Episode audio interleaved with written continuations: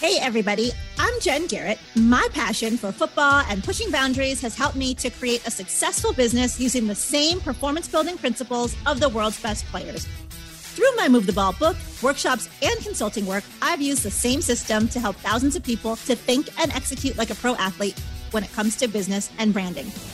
Now, I'm on a mission to help you utilize those tools and strategies to elevate your hustle and get you across the goal line. So get ready. It's time to suit up, to show up, and to move the ball. Hey, everyone. It's great to be back with you for another episode of Move the Ball. If this is your first time listening, welcome. And if you've been a part of the Move the Ball movement for a while, welcome back. I'm always glad that you are here with us. As you all know, on this podcast, we talk about business, branding, sports, and of course, how to move the ball. Two things before we get into today's episode. First, and I say this on every show, if you have not already done so, make sure that you subscribe to the podcast so that you never miss an episode. We've had such incredible guests already on this season. We've got phenomenal guests coming up, got an incredible one on today. So make sure you subscribe so you don't miss another episode. And second, you all know that I recently launched the Move the Ball merchandise store. Thank you to those who reached out asking about when I was going to get some new pieces in. I'm excited to share that we have new merch in the store. There is a link in the show notes. Go check that out. Get yourself some swag and rock that you are a part of the Move the Ball movement because for us together, we really do move the ball. All right. For today's episode, I've got a wonderful guest, someone who definitely knows how to keep things moving and is always staying ready to make more stuff happen inside the huddle and ready to talk about his experience and share what he has done throughout his entire career to move that ball is Greg Bell. Hi, Greg. Welcome to the show. Hey, Jen, how are you doing? I'm good. I'm so glad to have you here with us. I know you've been traveling. You're always staying busy, always keeping things moving. that is life. It is always changing, ever changing, and it's moving. Absolutely. So let me just share a little bit about your background for those listening. Greg is a retired NFL running back who was drafted in the first round as a 26th overall pick in the 1984 NFL draft by the Buffalo Bills. He played college football at Notre Dame and during his NFL career, he played for the Bills, the Los mm-hmm. Angeles Rams, and the LA Raiders. And currently, Greg is doing so many great things with his Athlete for Life Foundation that we will also talk about on the show. All right, Greg, are you ready to move the ball? Always. All right. So you've been around football and the business of football for a long time. You've played at the highest level. I believe there are so many things that competitive sports teach us to be successful, not only to be successful in the sport, but also to be elite in business and in life and anything that we set out to do. And you know, for me, that I've been a student of the game since I was four years old. I wrote this book called Move the Ball, which really sparked the whole Move the Ball movement, sharing different principles that I've learned from the game. When you look at being a football player and what it has taught you to be successful, outside of the obvious things like teamwork, hard work, dedication, those things people always know about, what are some of the other things that you've taken away from the sport to be successful? Uh, never quit attitude. That's probably the number one thing uh, you'll find from me. You know that that old catch or that old phrase is, uh, you know, many ways to skin a cat. You know, you know, there there are uh, thousands of ways to get a deal done. You know, I've learned through you know my time not only as you know with my uh, foundation but also with my my corporation Bell Management Services. You have to be creative in everything you do, and that's kind of what sports is. I mean, look at Sean McVay. He was the new hot kid three, four years ago because he brought in something new, something, you know, something that revolutionized the game of football today. And it'll catch up, you know, they'll the defenses will catch up to him at some point, and then they'll have to change and, and, and come at it a different way. And I think that's what sports has done for me. It's allowed me to keep that competitive edge that I've always wanted to be competitive in anything I do, whether it was sports, whether it was business, whether it was, you know, walking up a mountain. I make it competitive. And for me, that's really what the game of football has done for me in life. It keeps me energetic. It keeps me getting up every morning with something to go out and accomplish, whether it's my six mile walk or it's, you know, losing 50 pounds or, you know, whatever the case may be, that competitive edge has always been there for me. Well, I like that you mentioned the never give up attitude. People ask me all the time, Jen, how did you get into football? Especially since I didn't grow up in a football family. And it was watching the game and seeing that kind of attitude, seeing I grew up in Chicago and seeing the Chicago Bears come back from these fourth quarter deficits of, you know, a couple touchdowns or three or four. And that didn't always happen, but seeing that it did happen this is not unique to the Chicago Bears or to football, right? We see it in sports all the time where teams come back and win a game, but it's it's continuing to play the game and never giving up and you know, hopefully the outcome will happen the way you want it. Now in sports you have a set time frame for a game, but in life you keep playing and you keep finding creative ways to get to the yes, to get to where you're going. And if you never give up, you will reach the outcomes that you're looking for. It might not be as quick as you want. It oftentimes will not be right? But it, it's about just having that persistence and continuing to find creative ways, doing things differently to get the objectives that you want. In, in life, just as in sports, they're they're always, you know, yeah. You said that there's a time, you know, in sports you get a timeline, but a deadline is a timeline as well in business. Fair. So yes. you know, the thing it, it teaches you from from structuring how you have to structure your plan of attack, things of that nature. Sports is what does that for me, and and and that's what's made Athletes for Life so successful over the 32 years now that we've had this foundation in Southern California. Part of what we do with Athletes for Life, we have after school education programs, we have mentoring camps during the summer. And then we just launched a new program uh, with Lowe's and some of the aerospace. It's our ROP programs, which are recreational occupational programs that so that these kids, because kids are different now. Let's let's remember that with technology, with looking at what a college degree can really do for you after you get right out of college if you don't go on to get a master's or a doctor or something of that nature we're trying to train kids to be able to go out and produce economic wealth immediately i mean we're, we're doing programs where they can lay floors and, and make $95000 right out of high school Th- that's real money in california where they can actually sustain a, a lifestyle here in california because this is probably one of, next to new york it's probably one of the most expensive states in the world and so a kid who gets out of high school and goes works at Starbucks and he makes say thirty-five, forty thousand dollars, he can't live in California. Our kids are trying to get out and be have a sustainable life and a presence in California. So with these ROP programs, we're able to teach these kids how to become techs for Ford, GM, Dodge, and their starting salary is seventy-five thousand. These are things that kids need to hear and know that you know there's so many non-traditional ways. I, I remember I think it was Michael Bloomberg or Michael Dell, I think it was about seven or ten years ago. He was hiring kids, giving them like two hundred and fifty thousand come work for Dell. Right, and, and, you know he's a UCLA guy, mm-hmm. and he mm-hmm. was taking people right out of UCLA. I, I don't want them to finish school. I just want them to come work for me now. And it kind of upset the apple cart, but you know, not every kid is going to be Greg Bell and, and, spend four years at University of Notre Dame. Some of them want to go right out into the world and, and, make their presence right now. And so we do so much with through Athletes for Life. It's just those are the things that you just got to ever change. You know, we start out as an anti-drunk driving drug prevention program for Governor Cuomo and Nancy Reagan. Now we're doing educational teaching and, and mentoring. It, it, it's ever changing, and that's part of what we how we've moved the ball with Athletes for Life. Yeah, and that's part of life and business is you're always adapting, adjusting, yes. evolving. You should be doing that. I mean, even when you look at companies like IBM, right back in the day, IBM was successful. Then they didn't re- they did not evolve, and so they suffered for a while. Now they've redeveloped themselves, gotten a new identity, focused on other things that are more relevant in today's age. And so every business needs to be thinking about how am I evolving and adapting to meet the needs of the people I'm serving today. And then you got companies like one of my partners. We were sitting there talking because we were just talking about uh, delivery of, of services. And we went by a closed Sears and Roebuck's building. Sears was what Amazon is today. Yes. They were set up to be the number one delivery service in the world, but whether it was ignorance, arrogance, whatever you want to call, they didn't change. And in our game, we don't call it a change, we call it an audible. They didn't make the audible, and now they're no longer around. Very good point. Yeah. So, I mean, I think to those listening, you always got to think about how are you adapting? And it's not just business owners, as individuals, as people trying to grow our careers and be successful, we also need to be adapting and evolving and figuring out how we should pivot to continue to improve, to continue to advance and reach that next level. So I want to run things way back. You're from Columbus, Ohio area. You chose to go to Notre Dame. Why did you pick Notre Dame? Because uh, they fired Coach Woody Hayes. That's the, that's the easiest answer I can give you. I, I can tell you now, knowing what I know in life, I made the right choice. It was the right place for me. That was somewhere God led me to to choose. It was a divine presence that hit me on the national signing day.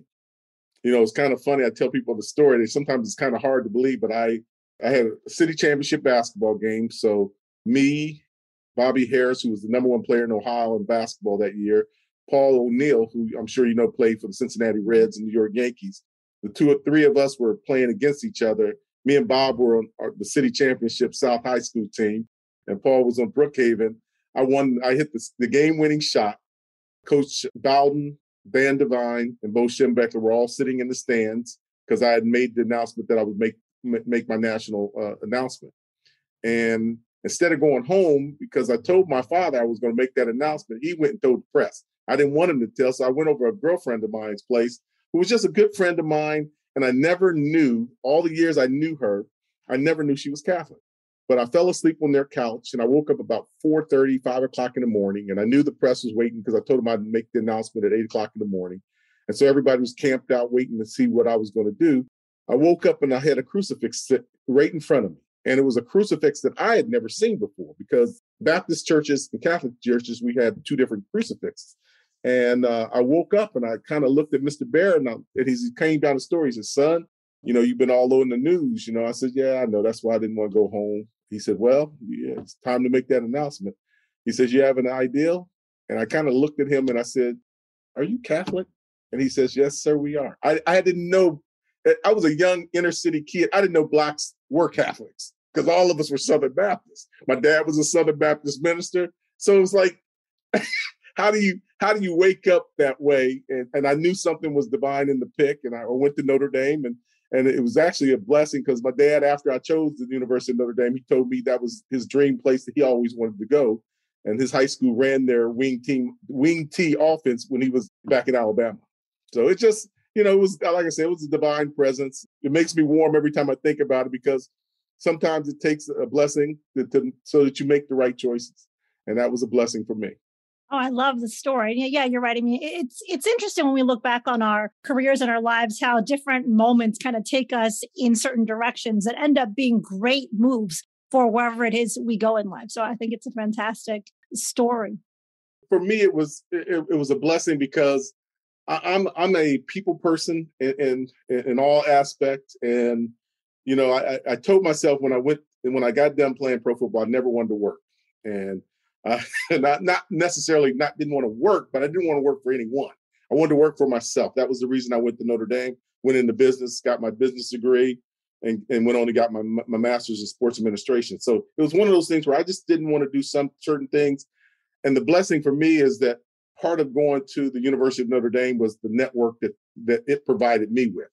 And a lot of those people had never been close at that time with what I would tell you with an African American young man, and they they opened their arms because I've just you know I'm not, I'm that kind of person that warms up to people and they warm up to me, and you know I, I hate to say I'm trusted that you can trust me, but you know I, I got a trusting sense about it, and uh, to this day they call me their son. I'm welcome in Chicago very well because that's where most of us, you know, most of the Notre Dame alums are in Chicago. Right. And we've known each other for, for a while. And I, I remember back our first conversation. I mean, you, I could tell that positive vibe from you. You know, you just get like, you know, who's good people and who's trustworthy and, and who's got good energy. And you're definitely one of those people. So, as I mentioned when I read your bio, that uh, you were drafted in the first round of the 84 draft. Walk us through what was that experience like? I mean, today you see the draft is a big production, right? It's televised. There's a lot of glitz and glamour and focus on what are players wearing to the draft and all kinds of different. What was that experience like for you? The experience was similar for for a college player who who's getting ready to be drafted. The experience is going to be the same. I don't care if you're on national television or you're sitting at home with your significant other or you're with your family. For us, it was one of those situations where I, I had selected an agent in Akron, Ohio, who represented me, Ben Bennett, Steve DiBiase, Martin Bayless. I'm trying to think, it was one other person we were, but Ben Bennett was the number one quarterback in the country coming out of Duke. He had passed for a stupid amount of yards. Steve DiBiase, one of the top linebackers in the country.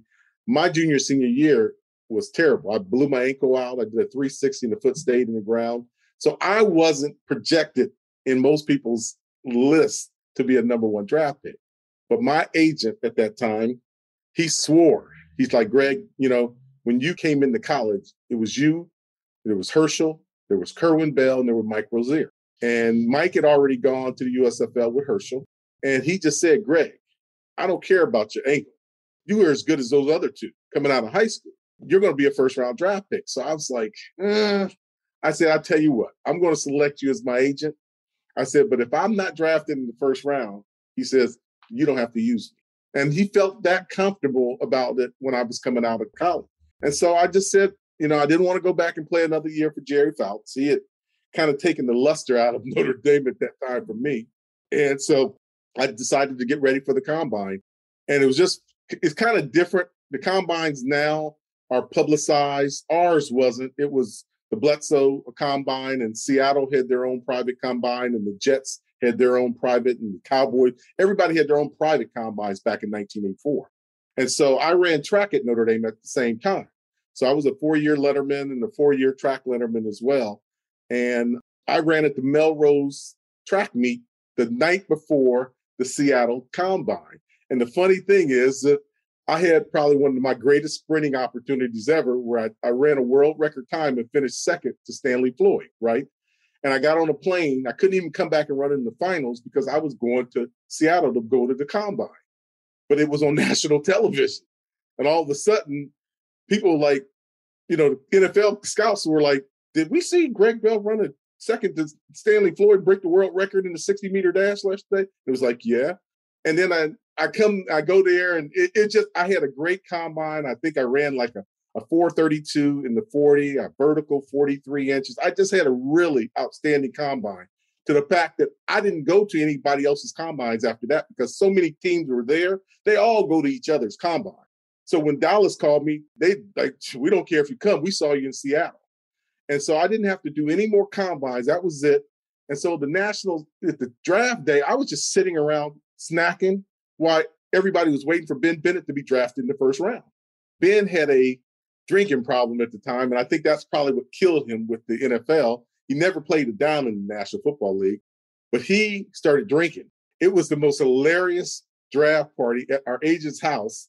We were all sitting there and we were just watching Ben implode. And all of a sudden, uh, about at number 14, because most people don't know, Bills had the 14th pick. Number 14 came in and the phone rings and the Bill said, Look, uh, we're thinking about making you our number one draft pick. And I'm like, Oh, geez, at number 14, I'm really happy about this. And everybody got kind of crazy. But the funny thing about the entire draft that everyone should know is this is when I tell people, this is when I trust what he has to say. Mel Kiper was the only guy on national television who predicted Greg Bell was going to be a number one draft pick. How funny was that? I didn't even know I was going to be a number one draft pick. Mel Kiper came out and basically said to the world, I got a sleeper pick that nobody don't nobody even knows who it is. And Boomer did that. He did all that kind of stuff. He's like, where did you come up with this name? And he says, Greg Bell, he hasn't played in two years. Boomer was just going off on Mel. Mel's like, look, I've been around the scouts. The buzz is out on this kid. He is guaranteed. He's like, I guarantee he's the sleeper of the entire draft. And Mel Kiper was right. Oh, I love that story. And it was his first year as a prognosticator. Nice. That's the when I see Mel, we always joke about it. You know, we, I'll see him and he'd be like, "That's my first pick right there." People didn't believe me until that happened. So it's it, it's it's different. No cameras. You got to hear us on the telephone. They always do the telephone conference, but that was the that was the whole thing. I watched Ben Ben explode. Me and Steve DiAusi got drafted that day. Uh, Martin Bayless got drafted uh, the next day, and, and so did uh, can't think of who that other person was that was there with us, but it was another. You know, we were just all in Akron, Ohio, just taking it easy. But it was it was a it was probably the greatest day of my life from a standpoint of waiting for something. The only thing I could tell you that was more important than that was you know the birth of my kids. You know, and so and that, and that's about the only thing that can fuel your excitement because you don't know what's going to come unless, of course, you decide to find out beforehand. Sure. Let's transition to your rookie season with the Bills. You were a Pro Bowler that year. You ended up rushing 1,100 yards, seven touchdowns. In the NFL, everyone's good. The speed of the game is faster than college. What were you doing to really ensure that you would perform well during your rookie season? Nothing. I, I, was just doing what a running back's supposed to do. We had a terrible passing offense, so they basically said we're going to be a running football team. And uh, Jim Ringo decided to put a lot of faith in me. He was the offensive line coordinator and, and run game coordinator, Hall of Fame, Green Bay Packer. But Jim just basically told the, the team, we're just going to put the ball in Greg's hand. You know, they went from, you know, my first six games, I think I hit two, probably 100 yards. They were only giving me the ball like nine or 10 times a game. To Jim said, well, timeout. We can't complete a pass. We're just going to give it to Greg. You know, he's ready to run. I think he knows what he's, his job is now. And in, in literally in about 13 games, I ran for, you know, the, the thousand yards. I just got on the string and had a couple 200 yard games. You know, once I believed in myself and I understood the speed of the game, for any rookie, that's the number one thing you have to do. You got to study and be prepared for the speed of the game. And everybody talks about Division One and Alabama, Notre Dame. The game is faster. It's faster than what you think it is. These guys, I tell people, they're they're the, the best 22 guys in that on that game. They're the pros, and they really mean it means a lot to be called a pro because what what you're going to see is the best that you can see, and the game is fast. And for a rookie running back that comes in the league, it's always about adjusting to the the, the pass and, and the blitz. Uh, that's where they're going to kind of get you. If you can run, you can make your runs, and that was pretty much what I was capable of doing. I had the speed. I was faster than the most of the guys on the field, other than a guy like Darrell Green or Ron Brown. Defensively, I don't. I put my speed up to anybody on the defense, but I, I do know that Daryl can run. and he's a lot smaller than I was. But yeah, it, it, the game is just fast. And once you studied the game and you know what your assignments are, it slows the game down for you. And then just your natural ability takes over. And I think that's really what, what took over for me.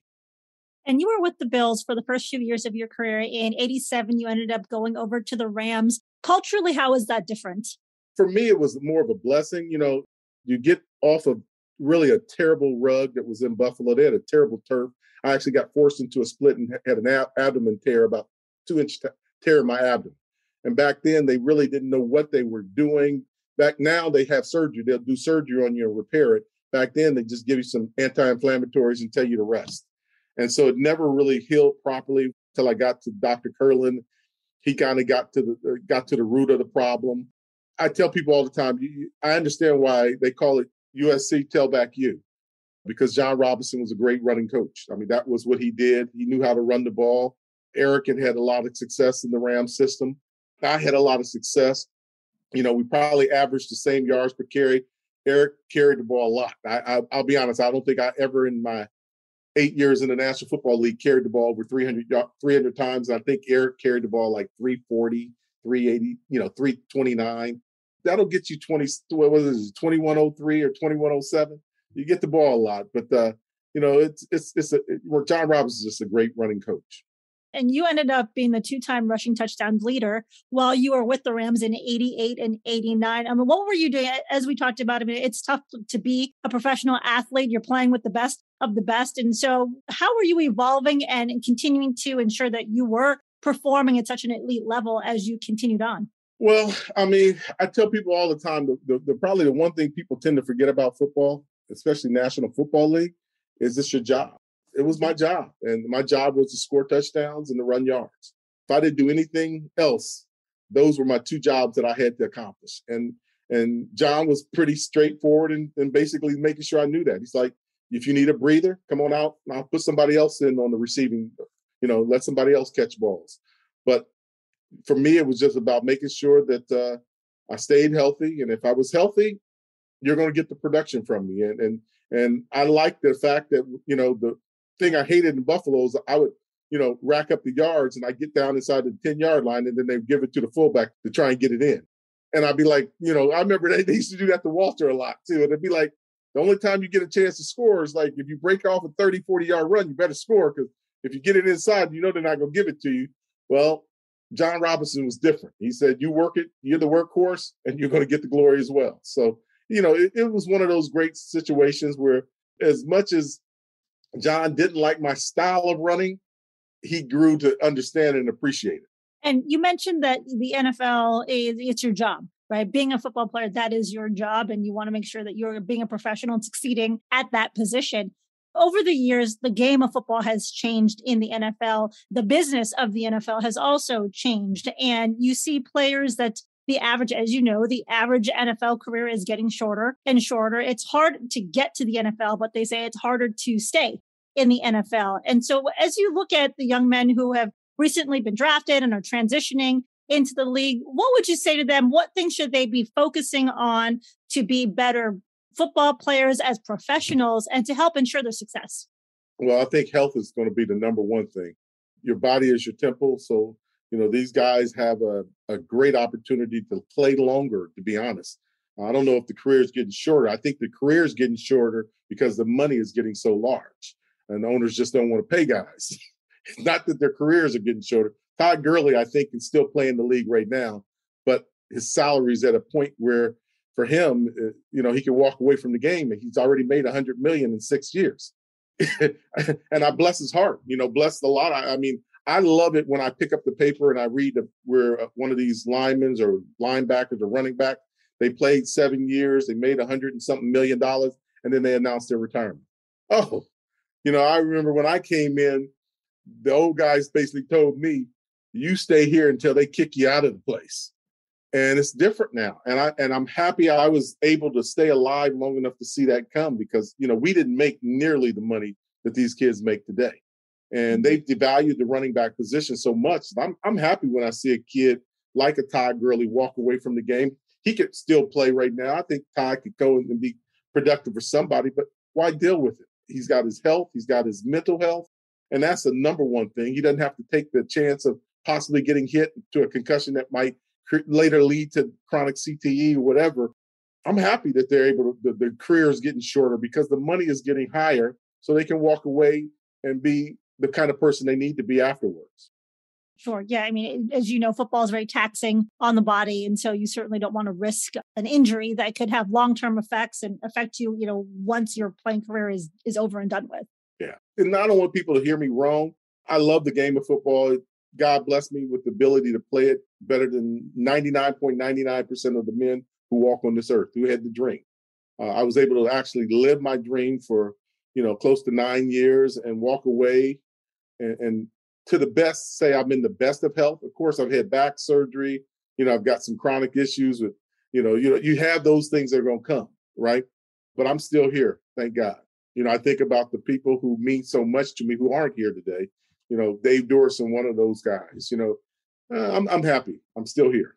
We're glad you're here with us, sharing your awesome expertise and knowledge too. And I want to come back to the Athletes for Life Foundation because there's some great stuff that you're doing there. You mentioned earlier in the show the camps that you guys do. And I, I, know something we've talked about before the show is having multi day camps to really make an impact on kids versus just having one day camp. Share with us some of the camps that are coming up that you're involved with and, and uh, what do you focus on?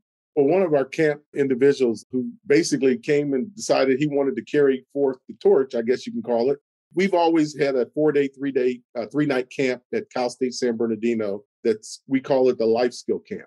And uh, Alexander Madison, one of the, the, young men who came up through the program, I think I, I think it was either fifth or sixth grade. I, I hate when because my brain won't go back as far as I think it should.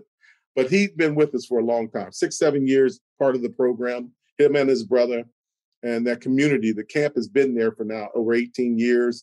Uh, last year we had a, a, reduced camp because of COVID, and this year we're back to normal. But it's now called the I Am Gifted camp that Athletes for Life is hosting. It's our same format where we're talking about life skills. These young men and women, uh, this year is just men, but uh, they come in, uh, they get the understanding what it feels like to be a college freshman and go to two a day practices while you still have to go to class, how to juggle late night seminars, things of that nature, how to get up, eat properly on your own. We feed them properly, but it's teaching them the right way to eat. Go to class, go to work on the field, come back, get lunch, go back on the field, go back to class, and then the evenings go to the uh, lecture period. So it's it's one of those kind of camps where they're learning life skills. We've gone from having coding, math, English, this year, we've got financial literacy that's being provided by Chase Financial Literacy Department. We have a clinical psychologist who's going to come and talk about mental wellness. Uh, we've got a police chief that's going to deal with social justice and, and, and diversity and how to be a better recipient and, and recip, you know, how to be better to the badge and the badge be better to you. It's a two-way street. As well as we'll, we'll talk with them about the NC2A changes with the NIL and the NC2A changes in SAT testing and things of that nature. So we've got a pretty elaborate program, which takes more than one day. You know, when you get a kid and he comes out there for two and a half hours, all you're going to do is football. And then you're going to say hi, kicks and giggles, give him a lunch, and then he leaves. And you never see his face again. The difference in our camp is these kids come back every year. Alex was a five year, six year participant. Kenny was a six year, Kenny Clark uh, for the Packers, a six year participant. Nate Meadors, I think Nate's with Cleveland Browns right now. They keep coming back because they're getting something out of it. They're fu- it's fueling that little dream in their mind to keep coming back and learn more. And for 18 years, it was hosted by retired players. Now we've got present day players who are coming back because Alex is the face of the camp now. We still run it. He gets, and he, and the nice thing about Alex, he came to me and said, Mr. Bell, these are the things I want to, I want to focus on. It wasn't, okay, Mr. Bell, how are we going to do this? You know, it wasn't let me guide him through. He just, he, he took the bull by the horn and said, I want to focus on mental well and mental health. I want to deal with financial literacy, especially in the inner city. And I want to deal with, you know, how do we work together as a unit with our police force? Because they've always been sponsors and they've always helped our kids.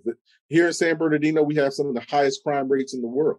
And number one in the state of California. So let's face it, between California and some of these other states, we're three times the size of most. It's probably number one in the world. He grew up in that community. He's one of those kids that you can look and say, community can do well. If you want to do well, you can do well. And that's what Alex and, and Kenny and Nate and those guys are, are projecting from San Bernardino. Well, I think the camps that you put on are absolutely fantastic, and the impact that you're making is extraordinary. So, hats off to everything. I thank you. And we got, you know, it's, it's great because not only do I have his camp, he's doing a camp in Minneapolis, Boise, where he went to college at San Bernardino, but also have Maxx Crosby's camp coming up in, in July as well. So we're doing that for Maxx, and uh, uh, he seems to be a really good young man, and he's you know he's a Raider, as Al Davis said, he's a Raider. Yep. And you mentioned Kenny Clark. I mean, shout out to Kenny. Kenny's great. He was on the show before, as you know, just uh, a few weeks ago. So I highly encourage people to check out his episode. He's got some great wisdom that he shares as well. And I'm, a lot of it, I'm sure he's learned going through your program let me tell you the one thing I, I will take onus in. The one thing I ask all of them to do is finish what you start. And and I can remember telling a young man almost 30 years ago, so not not 30, probably about 20 something years ago, when Jerome Bettis was deciding to leave and go leave college early, same as with Rocket Raghib uh, Ismail. All I told each one of those guys is you made a promise, so finish what you start. And Kenny graduated, Nate graduated, Alexander's graduated, and Jerome went back after 25 years, got his degree from the University of Notre Dame. So these guys yes. know that's the one message I tell all of them. And, you know, guys like Aaron Emanuel and guys at USC, I used to say that to them all the time. And you, if you ever talk to a guy like Aaron Emanuel, he'll say, you know what, G Bell told me, man, don't, if that's the only thing this college owes you is your degree. They got everything out of you already, but make sure you get that from them. So I'm hands off to all those guys. I appreciate them and it was neat to see Jerome finish. And I think that's important too because everyone's got their path and things happen in life. Obviously, he had a football career, but to see him come back and get that degree, I, I think it's awesome. And so for people that might not have finished their degree and have been thinking about it, you're never too late to do it. So just go back and finish it. For a guy like Jerome, I remember when I asked Jerome, I said, "You finally doing it?" And he said, "I'm not doing it for me. I'm doing it because I want to make sure my kids see what I preach to them. Don't ever start something mm-hmm. that you can't complete." I like it. Now, one other thing that you're involved in, well, we talked about at the beginning of the show, you're always staying busy, always on the move. You've been doing some international travel as well. You were in Brazil recently. I know you're going to Uganda soon. Tell us about what are some of the international ventures that you've been involved in. Well, it's another extension of AFL, but another extension of football. I mean, I was contacted by Uganda two years ago about doing a uh, camp program over there, an education program, because the the first lady she's in charge of education and sports. So they've already created an American Football League over there. They're actually coming out and will be at our camp just observing. And then um, just by meeting with them, I met with the administrator to the president, who's his best friend, basically. And uh, he said, Can we do some other business? So I've got a couple of hedge funds and venture capital companies that are looking to do something with the raw materials, minerals, oils, battery, you know, uh, uh, nickel, things of that nature, as well as, you know, they, they're supposed to have some of the best coffee in the world. So we're, you know, I'm taking a, a business corp over there in July. Uh, to sit down with the president. I actually got a letter, official letter from the president of Uganda, inviting me over to meet to meet with him. No one else but him and his first lady. So our group is excited. Uh, we've been doing a few Zooms to get ourselves prepared, but uh, Terrence Howard is headed out, I think, on the 26th with the Netflix group to look at doing some filming over in Uganda. And then I'm going over there sometime around that time as well, kind of overlap. But uh, that's what we've been doing. And, you know, Brazil's the same way. You know, my son actually signed a contract with the Brazil team before COVID 19 hit.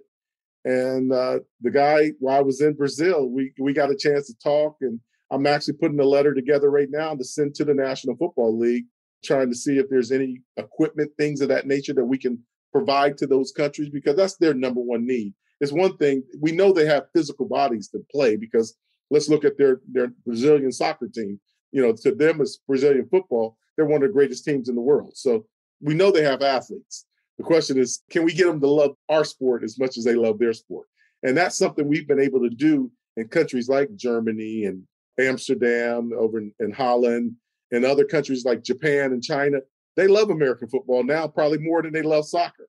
I don't know if that's ever going to happen in South America, but we're going to try and educate them and let them have a passion to, to watch. And, and I'm going to just tell you, when I was in, I was there for about 10 days and, you know, they watched American basketball like religiously. You go into a restaurant and, and there's an eight foot giant screen with every single NBA game going, going, going, going. So, you know, you stay up till almost one o'clock in the morning watching American basketball. So they love American sports all over the world.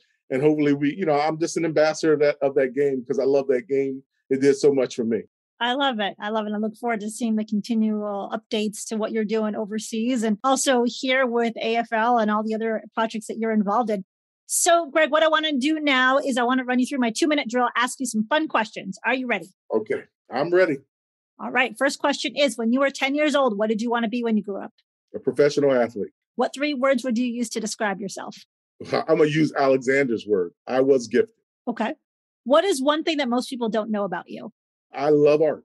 I really enjoy art. Uh, and that's kind of why I do so much. That's why I was in Brazil at one of the uh, openings of an Amadeus uh, Black History uh, Museum in uh, Belo Horizonte. Uh, I love art. I really do. And something we didn't talk about on the show, but during the Super Bowl weekend, uh, you had a party, Art in the Bowl, and uh, had some great art pieces, some great NFL legends out there to to celebrate art and, and great company and community. Yes.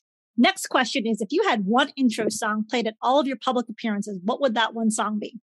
Well, a lot of people won't love it, but uh, the greatest, you know, and I, am not going to tell you who was made by, but uh, they, they can say what they say about him, but that was a, I love that song, The Greatest. What book are you currently reading or what podcast are you currently listening to? The podcast I would tell you I'm listening to right now, because it gets funny and funny, it'd probably be Deion's. You know, when Deion comes, I get a great laugh of Deion because just you can't help but laugh with some of the stuff he says and does. If it was a book, you know, I'm, I'm actually not doing a book. I'm trying to learn Portuguese and Spanish. So I'm trying to, yeah, I'm trying to learn a couple languages. You know, when you travel, you got to be able to communicate. So trust me, if you don't get a second language in, try and learn Spanish. That's the one you got to start to learn. For sure. All right, next question is you're hosting a dinner party and you can invite three famous people, living or deceased. Who would you choose and why? Probably the most obvious one would probably be Martin Luther King because I'd like to understand his uh, his patience. He had more patience than I think most people will ever have from that standpoint. He was a friend of mine. I, I call him a friend. I would love to have Muhammad Ali back, you know, around at the same time. And uh, if the third person, I'd probably say somebody, be a woman. And I won't say Rosa Parks because a lot of people said I've met Rosa Parks and this thing. As an African American man living in the United States and seeing what goes around the world, you want to you want to kind of learn patience. I'm sorry I can't give you that that name, but uh, there was a young lady who actually sat on the bus before Rosa Parks did and couldn't get up, and she was just exhausted. And I would love to know what went through her mind at that moment. Yes, that would be an interesting perspective to have. Absolutely. All right, my last question is: Do you sing in the shower? No, I don't. I, I, I learned a long time ago. I was my dad was a gifted singer. He still sings and still sounds like Sam Cooke that wasn't my gift. I tell people all the time, you have to know your gift. God gives us all a gift. And I think the most special thing you could do in your life, more so than making a million dollars, a trillion dollars, a billion dollars, is learn that gift that God gave you. Completely agree with that. Well said. So, Greg, as we look to end our show, let people know where can they follow you on social media and also let them know where can they learn more about Athletes for Life www.athletesforlife.org is the uh, website. Of course, hashtag Athletes for Life Foundation is on uh, the Instagram, and I think it's probably on Twitter too. But I, am not a Twitter guy. I'm not a TikTok guy either. But uh, those are the two that I spend most time posting. Uh, you can find out everything you want to find out about Athletes for Life, and of course, you can always Google Greg Bell. Perfect. Well, thanks so much, Greg, for being on the show today. Love your energy, love your insights, and really enjoyed talking with you. All right. Take care. And thanks to everyone for listening. Once again, if you have not yet hit that subscribe button, do so today so that you never miss a future episode. And also share the show with a friend or two or three. It's one way that you can help me to move the ball. Again, go look in the show notes, check out Greg's foundation link, check out more about AFL, learn more about what he's doing and how you might be able to help. And also go look at the Move the Ball merchandise store, check out the new swag, and get yourself some merchandise. All right, everyone, we'll talk with you next time. Until then, make sure that you suit up, you show up, and you move the ball. Thank you for listening to Move the Ball. To see more about what I'm up to and how I can help you to move the ball in your business, with your brand, or your career, check out my website at www.getinsidethehuddle.com. Make sure you subscribe to the podcast so that you never miss an episode. And also join the Move the Ball Facebook group for even more content and to be a part of the Move the Ball movement.